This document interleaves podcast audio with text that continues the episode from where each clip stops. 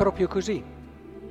Ci sono delle cose che non comprendiamo perché non siamo ancora in grado di portarne il peso. Questa è anche una regola molto umana. Certamente qui c'è la forza dello spirito, ma uno spirito, attenzione, usciamo dall'idea dello spirito magico, uno spirito che bling ti fa una e allora dopo capisci tutto. E la logica dell'incarnazione è una logica permanente, è una logica che ha caratterizzato il culmine della rivelazione, cioè Cristo, ma è una logica che accompagna tutta la storia della Chiesa e della anche comprensione di questo mistero.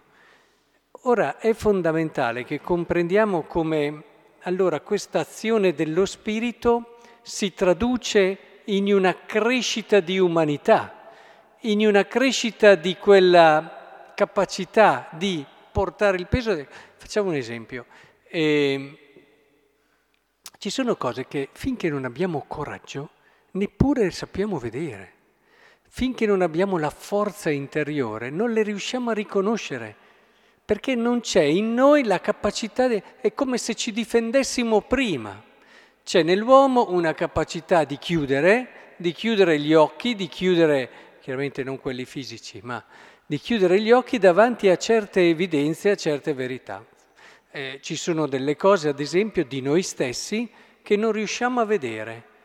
Nella misura in cui diventiamo più forti, più profondi, ecco che riusciamo ad accettare certe cose di noi, ad accoglierle e a riconoscerle.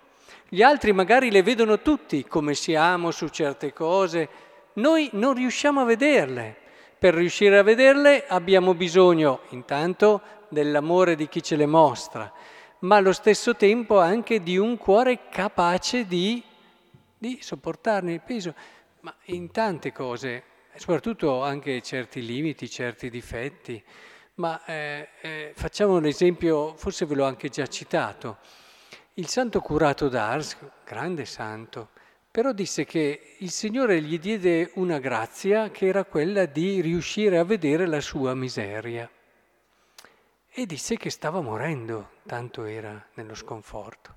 E se non l'avesse sostenuto la Madonna con il suo mantello e non l'avesse... Allora, al di là di questa immagine, però certe cose, anche della nostra povertà, della no... non ce l'abbiamo la forza di vederle non ce l'abbiamo la forza di riconoscerle, come anche in positivo. Certi doni non abbiamo la libertà, il coraggio di, perché questi comporterebbero tante altre cose, se davvero avessimo questi doni, allora è vero questo, è vero che Dio mi ama, è vero che ha senso lasciare tutto per seguirlo, è vero che io sto ancora perdendo del tempo e potrei già essere santo, è vero, è vero, è vero, allora meglio non vederle e dentro di noi ci schermiamo prima. Comprendete che dinanzi l'uomo è un mistero, lo Spirito Santo lavora proprio qui, nella nostra umanità, aiuta il nostro cuore a rendersi capace di coraggio, di fiducia. E i doni dello Spirito Santo li conosciamo, no? Ed è proprio lì che lavora, proprio perché la nostra umanità diventi capace di vedere, di vedere.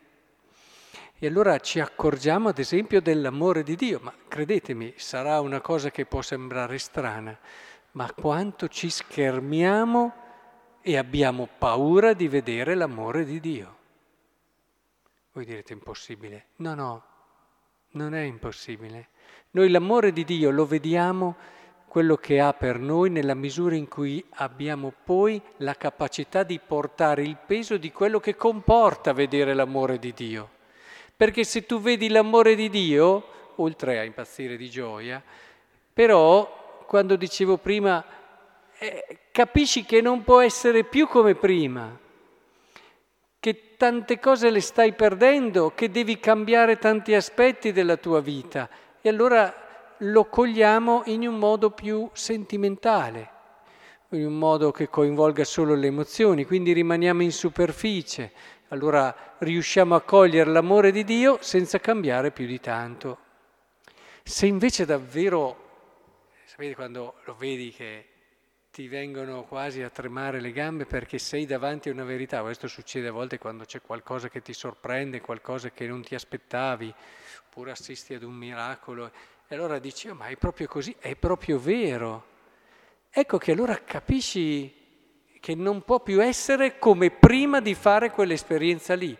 La tua vita non può più essere come prima. Ecco, e allora è questo che cambia completamente il nostro modo di essere e noi da questo ci difendiamo, ci difendiamo. Cioè se noi adesso qui in questa Eucaristia non avessimo queste difese, noi il Signore lo vedremmo, eh, non con gli occhi magari fisici, ma lo vedremmo e non potremmo resistere allo struggimento di quell'amore che si dà per noi a quell'amore che è l'amore più grande, più vero di tutta la storia, adesso è qui. Guardate quanti muri, quante difese abbiamo noi. E, e noi lo potremmo vedere perché c'è, c'è, lo vedi, è lì la fede poi, è questo togliere pian piano tutti questi muri. Alla fine non è un complicare, ma è un semplificare e alla fine constati ciò che è. Se ricordate la prima lettura di oggi, è proprio così. Quando Paolo dice a questi ateniesi, Dio ha stabilito l'ordine dei tempi, i confini del loro spazio perché cerchino Dio, semmai tastando qua e là come ciechi, arrivino a trovarlo, benché non sia lontano da ciascuno di noi. In Lui infatti viviamo, ci muoviamo ed esistiamo come hanno detto anche alcuni, eccetera.